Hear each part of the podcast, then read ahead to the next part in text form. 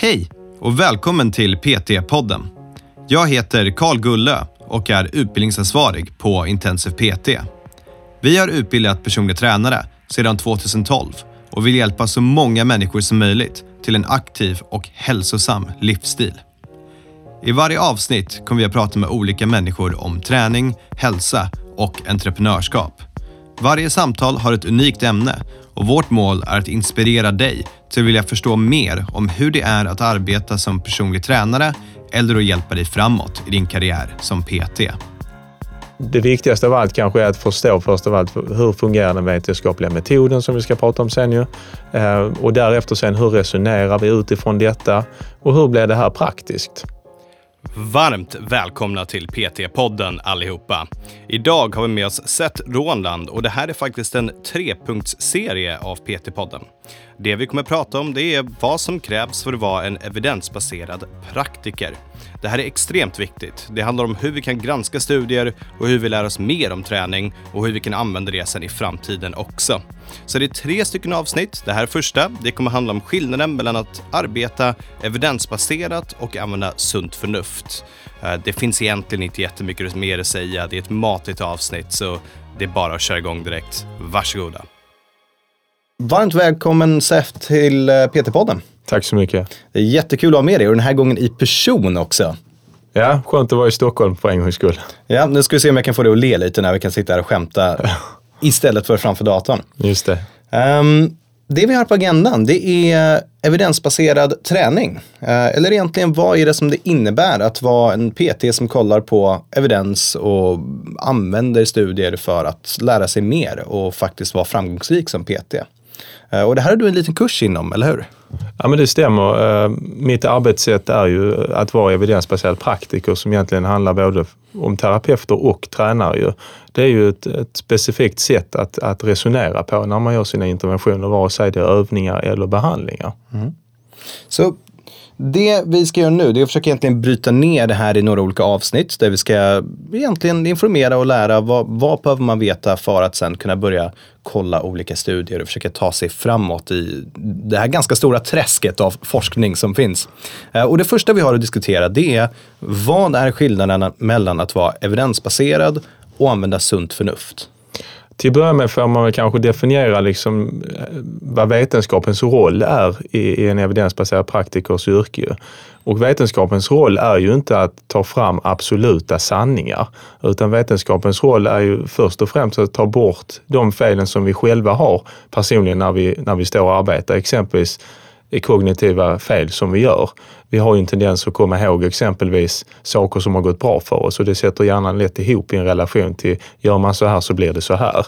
Och det kan man ju säga att det är ju mer baserat på din upplevelse och kanske också ett antal fel av våra hjärnors minne så att säga. Att vi minns saker som gick bra och minns mindre saker som går dåligt. Eh, för det andra måste man också försöka få bort en viss typ av vidskeplighet som kanske finns inom branschen. Att eh, ja, vissa behandlingsmetoder funkar för det är det här det bygger på och då måste vetenskapen ifrågasätta, är det verkligen sant att det bygger på det här och vad finns det bakom liksom? Så det måste vi försöka ta bort och sen måste vi försöka få fram på något sätt vad är minst fel att göra? Kanske inte vad som är rätt, för det kommer vi kanske i väldigt få fall få reda på, men vad som är minst fel. Så är man evidensbaserad praktiker är man ute efter att göra så lite fel som möjligt, även om vi fortfarande kommer göra fel, för det kommer alla göra.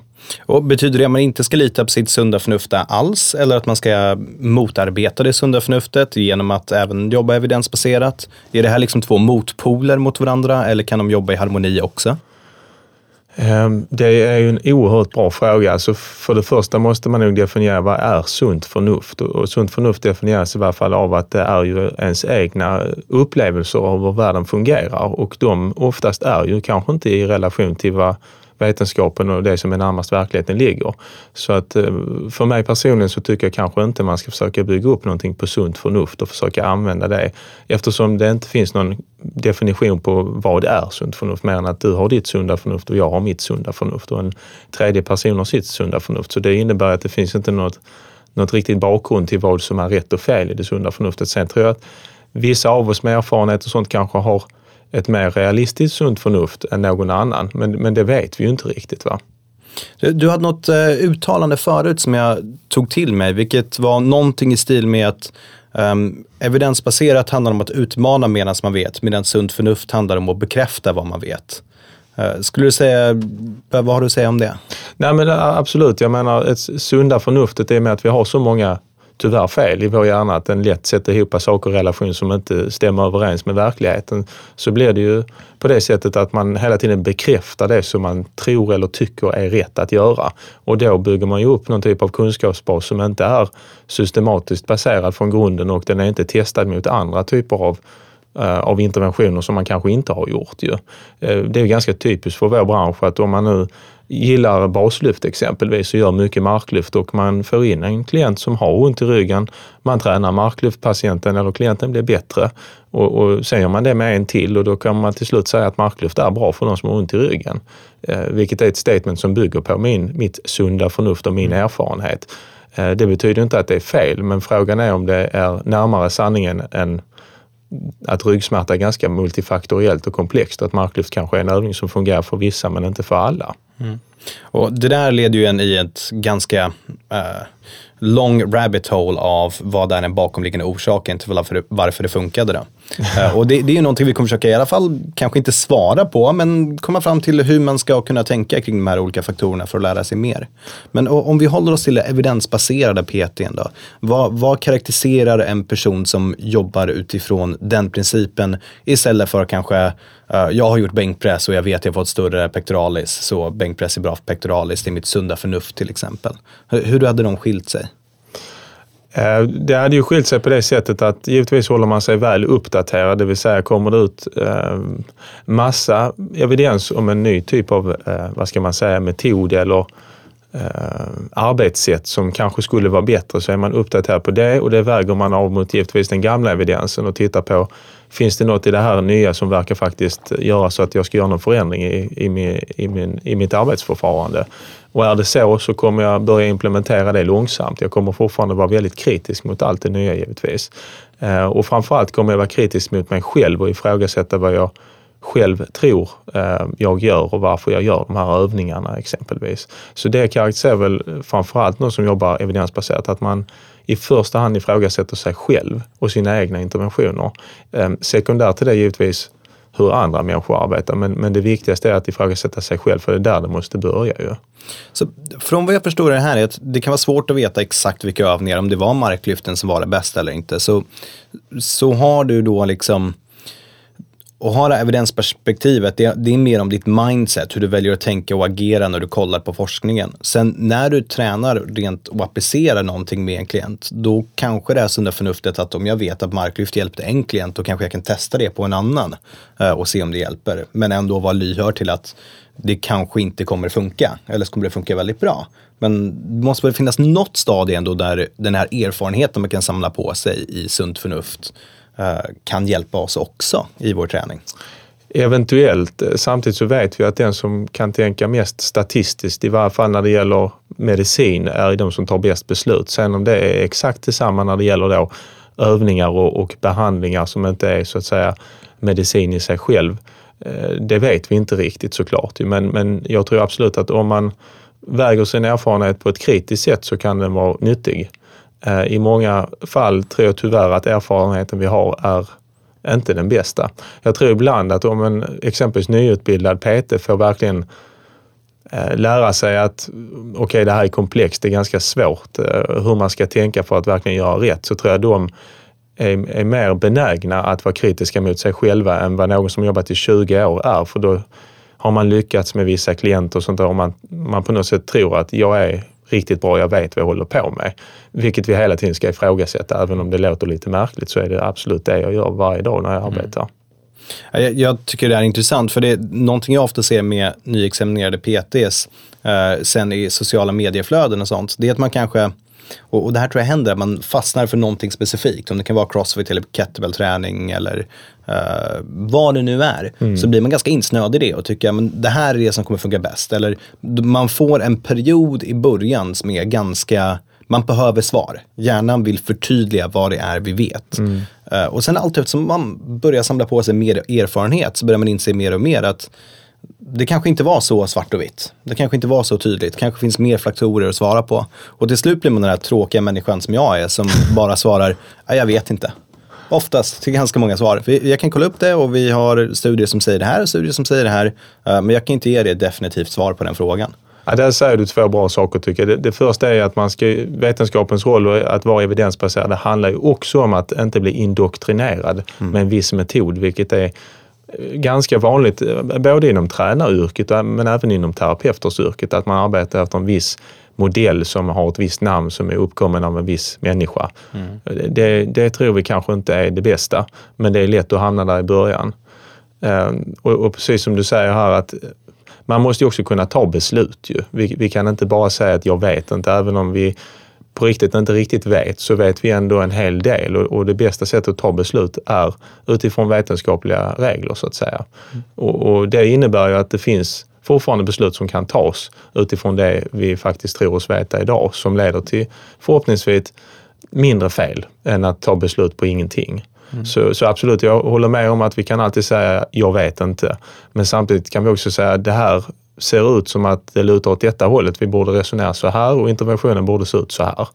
Det finns ju någonting med att uttala sig som en forskare. Det är lite som en politiker också. Att man alltid har liksom något hål någonstans. För att man vet faktiskt inte alltid. Och då, då finns det olika sätt man kan uttrycka sig på som skyddar för det. Och det har vi ju sett, liksom, framförallt i de här tiderna vi lever i nu, om man tittar på Aktuellt när eh, matematiker eller mm. de som jobbar med Folkhälsomyndighetens eh, uttalande så ser man att de, de är ju inte säkra såklart, för det kan de inte vara och då förstår man att de, de kan en hel del. Till skillnad från de som säger så här är det. Liksom. Ja. Det är ju inte så lätt. Va? Men ja. det får ju samtidigt inte uppfattas som att en människa som säger att vi är inte riktigt säkra inte kan någonting. För oftast är det ju de som kan mest, till skillnad från de som säger så här är det. Ja. Men det kan ju uppfattas av, vad ska vi säga, nybörjare, att de som säger vi är inte riktigt säkra, att de inte kan någonting. Det, det, tror jag tyvärr är ganska vanligt. Ju. Ett av våra mest populära blogginlägg som vi skrev på senare tid var varför det är svårt att argumentera med okunniga. uh, och då var det mycket för att de hade en stark confirmation bias. Att de, allt de liksom, nej, nej men det är så här det är och man kunde liksom, man, man har man inte den kunskapen så vet man ofta inte att det finns olika saker man måste ta hänsyn till. Nej, och just som du säger, då, att kunna argumentera på ett bra sätt handlar ju liksom om att kunna referera det man uttalar sig om sina claims så att säga till studier som av, av hög metodologiskt värde och som har hög rang så att säga. Men i många fall blir det ju något annat, liksom att folk ja, kanske skriver till, till mig då, vad har du för mm. utbildning inom det här området? Ja, jag kanske inte har någon utbildning inom just det området, men däremot kan jag resonera utifrån vad vetenskapen säger. Och det, det, har vi ett antal bevis på att det funkar hur bra som helst. Eh, Jakob Gudiol som är en som föreläser ganska mycket är ju inte nutritionist, han är fysioterapeut. Mm. Men han skriver oerhört mycket om nutrition och hans eh, tolkningar av forskningen verkar ju ligga i linje med som det faktiskt ser ut. Ju. Mm, ja, absolut. Så, men hur gör man det här då? Nu, nu sitter vi och lyfter upp att det är väldigt fint och vi, vi ska tänka kring evidensen. Men hur gör man? Hur, hur blir man den här personen? Ja, hur man blir en evidensbaserad praktiker handlar givetvis om att man måste på något sätt skaffa sig någon form av eh, utbildning där man liksom går igenom de olika stegen. Och eh, det viktigaste av allt kanske är att förstå först av allt hur fungerar den vetenskapliga metoden som vi ska prata om sen ju. Eh, och därefter sen hur resonerar vi utifrån detta och hur blir det här praktiskt? Så det är egentligen olika steg som man måste ta där. Vi kan ju inte bara sitta och läsa studier och, och tro att vi arbetar bra för det. För att, att arbeta som personlig tränare är ju Eh, något som krävs mer än bara vetenskap bakom, utan det är ju även en social kompetens som krävs och allt det här. Så jag menar, det är många, många steg och när vi bryter ner det som du frågar om nu så är det ett oerhört komplext yrke egentligen. Mm. Nej, absolut, det, det, finns så mycket som har med träningen att göra. Som, det är så många olika grenar och så mycket som finns att tänka på. Och då behöver man, framför någonting vi vill med våra elever, det är inte bara att vi förbereder dem för ett PT-yrke idag, utan att vi förbereder dem för ett PT-yrke om 10 år, om 20 år också. Eh, att man lär sig att läsa olika studier, vara kritisk, vara kritisk till sig själv. Jag, vet, jag var oerhört imponerad över eh, någonting som min kollega Andreas sa på en praktisk helg vi hade nyligen, där han stod och lärde ut kettlebells. Och eh, då någon elev som frågade, kan man hålla så här? Eller kan man göra så här? För jag har lärt mig det i en kettlebellutbildning som jag har gått någon annanstans. Eh, de flesta svaren du får då när du går de här utbildningarna, det är nej, du ska hålla så här. Du ska göra så här. Så var det absolut. Så ja, okej, okay, men det här är ju olika. Ja. Så, men jag har ju hört olika. Varför, varför stämmer inte? Säger man, nej, men ni kommer höra olika på alla olika utbildningar ni går. Eh, de utbildningarna som är bra, de kommer säga att det här är en metod ni kan använda och förklara varför det skulle kunna funka. Och eh, de utbildningarna som kanske inte är lika bra, de kommer säga att det är så här ni måste göra. För att det finns inget annat sätt att göra det på. Utan att komma med någon riktig backup för det. Ehm, och därför är det väldigt viktigt att bara alltid förklara varför man gör som man gör också. Ja, och, och eftersom människor är ganska olika, både liksom som personer och rent anatomiskt kan det också finnas en del variationer, så, så måste man ju resonera utifrån varje person istället för att bara säga att håller man så här så blir det bäst, annars blir det fel. Ja. För, för så enkelt är det ju tyvärr inte i de flesta fallen i alla fall. Okej, okay, men Seth, då ska jag stanna dig här, för då har jag en fråga. Eh, jag har ju drivit Crossfit-gym i typ eh, ja, snart, snart tio år eh, och det är framförallt den träningen jag har gjort när det gäller att jag ska vara kritisk mot, i alla fall det jag lär ut och det jag gör. Det är ganska enkelt för mig att säga till folk, ja men funktionell träning är jättebra, det här kommer hjälpa er, eh, det här kommer få er att bli mer hälsosamma, starkare och snyggare, nakna och allt som vi vill uppnå. Hur ska jag göra för att motverka den biasen som finns? Det, det måste finnas en del i det här evidensbaserad tränare. Ja, det, det, är ju en bra fråga. Frågan är om man kan motverka den helt. Jag menar, dels så har vi ett ekonomiskt intresse av att driva en crossfit-box. Det kommer att påverka en såklart ju. Sen har vi dina egna upplevelser, dina egna erfarenheter där man har sett människor gå kanske från helt otränad till att bli supertränad, tappa vikt och må superbra som människa. Liksom. Så jag, jag är oerhört tveksam på om man kan ta bort det. Däremot tror jag man kan kanske resonera lite klarare och tydligare utifrån vad vetenskapen säger att det finns många träningsmetoder. Crossfit är en och den kan vara väldigt positiv för de som tycker det är kul och, och de som har förutsättningar för att verkligen kunna träna på det sättet. Ju. Jag, jag, älskar det här svaret för att det är så ärligt. Att man kanske inte kan få bort de här bias. Att det är att be om för mycket om sig själv. Ja, jag, menar, det är det. Jag, jag, har ju, och, och det, här, det här kan jag ju liksom bara lyfta upp min erfarenhet. Jag har ju varit på gym väldigt mycket och jag har varit på crossfit-gym väldigt mycket i regel, våra medlemmar på vårt ställe rör sig i allmänhet när det gäller de här större compound movements, när det är knäböj och så vidare. De rör sig otroligt mycket bättre än den gemena personen jag ser på gymmet för att de lägger ner tid och tankekraft på det. Då kommer det fram en ny bias här, det, alltså rör sig bättre. Vad innebär detta? Uh, mer effektivt. Ja, och det, hur mäter vi effektiviteten i rörelse? Ja, jag skulle, I sådana fall, om vi tar till exempel knäböj, eh, så kommer jag mäta det i form av eh, om vi tänker lite biomekaniska lagar så har vi att vi vill att den här skivstången ska inte gå fram eller tillbaka allt för mycket för då kan vi börja tappa balans. Så att de har en rak skivstångsbana och kan placera sin kropp i linje efter det så att det ska funka bättre. För det gör vi ett knäböj vi låt, nu om det ska vara low bar backscot så är det lite speciellt, men låt oss bara hålla det enkelt. Att om jag håller någonting väldigt långt ifrån mig så blir det en tyngre extern hävarm och jag kommer inte vara lika effektiv i själva övningen och inte kunna, jag, jag tror prestation är ordet, jag kommer inte kunna prestera på samma kapacitet som jag hade kunnat annars. Uh, troligen. Som jag tolkar det då så tänker jag då att du tycker egentligen att de som tränar crossfit ändå, de är bättre på att göra en knäböj med skivstång mer effektivt på grund av att skivstången ligger i rätt rörelsebana jämfört med en människa som är på gym. Och då måste vi på något sätt kolla upp om det här stämmer med verkligheten. Är det så att de som kör crossfit kontra de som kör på gym som också tränar knäböj har en bättre rörelsebana på stången om det är det vi kommer överens om. Och då måste vi kunna härleda det någonstans ju. Mm. Eh, om, om det är sant eller inte har jag ingen aning om. Men det visar ju på en bias som du har. Absolut. Eh, en bias som jag är väl medveten om också. Mm. Uh, som man får ta ställning till och tänka, men, så här, men någonstans ändå när man har haft tusentals kunder i det här så är det väldigt svårt att bli av med en sån sak. ja. jag, jag försöker alltid dra mig när vi har våra utbildningar och prata till exempel om crossfit. För jag har också sett allt som jag tycker inte är bra om det. Så jag vill gärna prata om funktionell träning i dess hela eller vanlig träning och prata utifrån vad är kundens mål och vad vill man göra. Även om man får ganska ledande frågor om att just det du sysslar med ska vara det bästa. För att jag är rätt övertygad om att det finns ingen det bästa för alla utan det är väldigt individanpassat vad som funkar bäst. Men det kommer från fler, jag har säkert massa gånger i min karriär, särskilt tidigare, förespråkat det här före någonting annat utan att faktiskt ta hänsyn till vad klientens mål är. Och det är min bias, så det är kul att vi fick gräva lite i den. och det, det svåra där är ju att vi, vi har ju inte svaret på liksom vad som är bäst. Men man kan väl resonera på det sättet att det som faktiskt en människa kommer att göra under många år kommer att resultera i bättre hälsa förmodligen än det de inte kommer att göra. Absolut. Så att om de då älskar att köra knäböj, vare sig stången går i vad ska vi säga, korrekt rörelsebana eller inte, så kommer den, just den övningen, om man utför den under många år, ge eh, anpassningar som är positiva egentligen oavsett var stången ligger någonstans. Sen är frågan om man lyfter mer om stången ligger framför framfoten eller i linje med mitten på foten. Jag tror absolut att det finns skäl att tro att det finns bättre rörelsebanor än andra när vi pratar tung belastning. Samtidigt som om man nu skulle göra en mindre snygg knäböj rent tekniskt om vi tänker så, så skulle det göra andra anpassningar på vissa muskler och då måste vi ifrågasätta, är de inte värdefulla? Uh, och, det tror jag absolut de är. Men jag tror kanske inte att man lyfter mer i början om det nu är det det handlar om. Ja, och det är nog vad, vad sätter man för mål och mätbara verktyg med klienten för att de ska prestera bättre? Och då blir det, vad är optimalt i linje med deras träning? Ja. Så då, då har vi betat igenom biasen lite grann. Ehm, och det här älskar jag för det är kul att få gräva i sin egna bias. Ja, det är det. Jag, jag kommer med ganska ärliga erkännanden här som jag vill att ni lyssnare också kanske tar hänsyn till. Eh, bara ställ er själva frågan. Eh, vad tycker jag är den bästa träningen? Och sen efteråt, varför?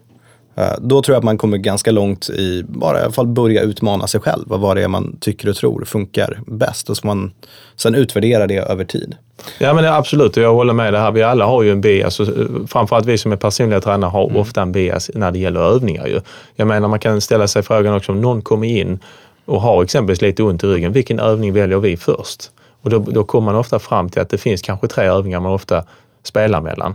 Och det är väldigt intressant att undra varför väljer vi just de här övningarna? Varför väljer vi inte något helt annat? Men är inte det sunt förnuft då? Att mitt sunda förnuft har sagt att de här tre olika övningarna som finns, de brukar vara lätta för folk att lära sig. Eh, vi brukar, de är effektiva, de känns säkra till exempel.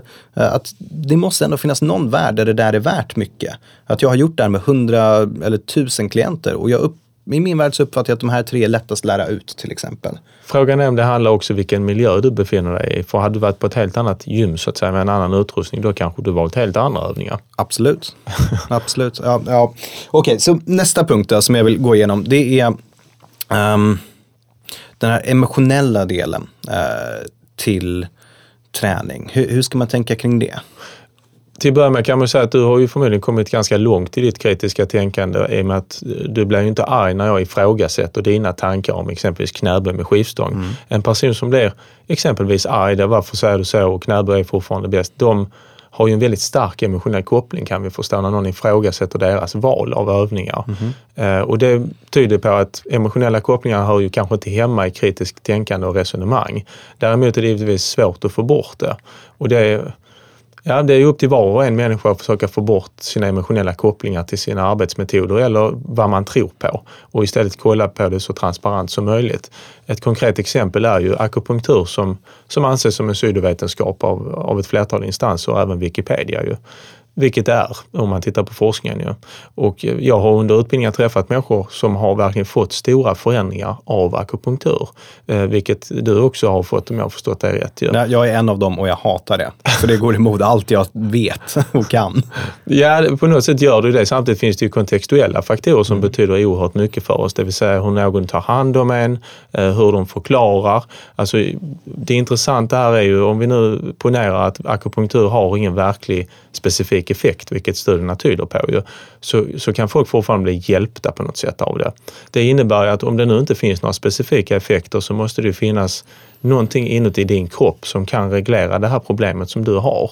Och då skulle vi som evidensbaserade praktiker hellre tittat på hur kan vi få Karl att få fram de här, vad ska man säga, medfödda förmågorna att, att skapa, inte läkning, men skapa förändringar i sig själv utan att behöva utsättas för någon behandlingsmetod som liksom egentligen inte har någon specifik effekt. Så tänker man ju. Kan man, kan man prata om det, kan man resonera om det, kan man visa på liksom data som visar på att sömn kanske har med det att göra, kanske kosten har med det att göra, kanske träningsmängden har med det att göra, kanske stress har med det att göra.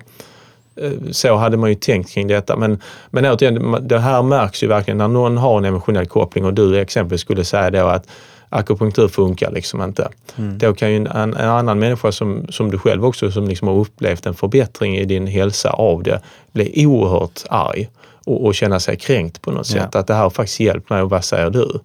Ja, men du pratar ju bara vetenskap. Jag har faktiskt varit med och erfarit det här. Men, men vi kan ju också påvisa att det finns ett antal metoder, homeopati exempelvis, som har hjälpt människor. Där man då beskriver att vattnet man ger någon eller saltet innehåller egentligen inget annat än helt vanligt salt och helt vanligt vatten. Och det lyckas ändå hjälpa, så att säga, inom parentes, människor. Eh, och frågan är vad hjälpa betyder egentligen. Vad är det för någonting man gör? Ja, man reglerar någonting inuti kroppen som du själv kan göra egentligen. Ja. Mm. Så istället för att betala någon för att kontinuerligt göra behandlingar som inte gör någon specifik skillnad hade vi nog resonerat om kanske den här personen mår bättre av att kunna ta kontroll över kroppen själv med att reglera vad som händer i sin vardag och sådana här saker som förmodligen är det som är grunden till varför något händer. Ju. Det, det, finns en sak som jag vill avsluta med som kommer till mitt huvud nu. Jag vill veta vad du tycker om det här. Um, jag tror sammanfattningen av allt vi har pratat om här nu hittills det är att du ska ha ett mer kritiskt tänk, förmodligen. Eh, de, de flesta är nog inte kritiska nog mot sin egna bias, mot sig själva, vad de läser och i allmänhet just nu tror jag det är en trend som man ser i, värld, i världen som går igenom, att folk behöver vara lite mer kritiska kanske. Det som det ofta missförstås med, det är att folk blir mer dömande. Eh, att man dömer då till exempel om du har gjort akupunktur och tycker det har funkat. Att för att jag är kritisk så måste jag då kritisera dig som har gjort det och tyckte det har funkat och blivit mer dömande mot den metoden som du har haft. Och då handlar det mer om att hävda vem som är rätt eller vem som är fel. För att vara kritisk, det kanske inte handlar om vem som har rätt eller fel utan bara försöka se uh, de kontexten som finns till någonting som har tagits fram. Är du med på vad jag menar? Ja, och i slutändan för oss i vår yrkesroll handlar det om att ge våra klienter eller patienter den, den bästa formen av intervention. Och är nu den bästa formen av intervention de kontextuella faktorerna istället för att ge dem någon typ av pseudovetenskaplig behandling så är det ju det vi vill göra för våra klienter och patienter. Vad vi själva tycker egentligen är ju inte jätterelevant utan vi måste ju härleda våra interventioner på saker och ting. Vi kan säga så här är sannolikt effekten och det är det här man borde lägga tid på för det här kommer ge långsiktiga resultat i den här människan. Ja. Så, så det handlar ju väldigt mycket om de vi arbetar för så att säga. Det handlar mer om dem än vad vi själva tycker. Vi, vi vill ju verkligen sätta våra klienter i centrum, inte oss själva. Nej. Ja, men fantastiskt. Jag tror vi avrundar det här avsnittet här, för vi har mer att gå igenom. Så det, det kommer. Vi har fler avsnitt på gång inom det här ämnet, så jag hoppas att ni lyssnare tycker det är kul. Eh, så vi kör på egentligen bara.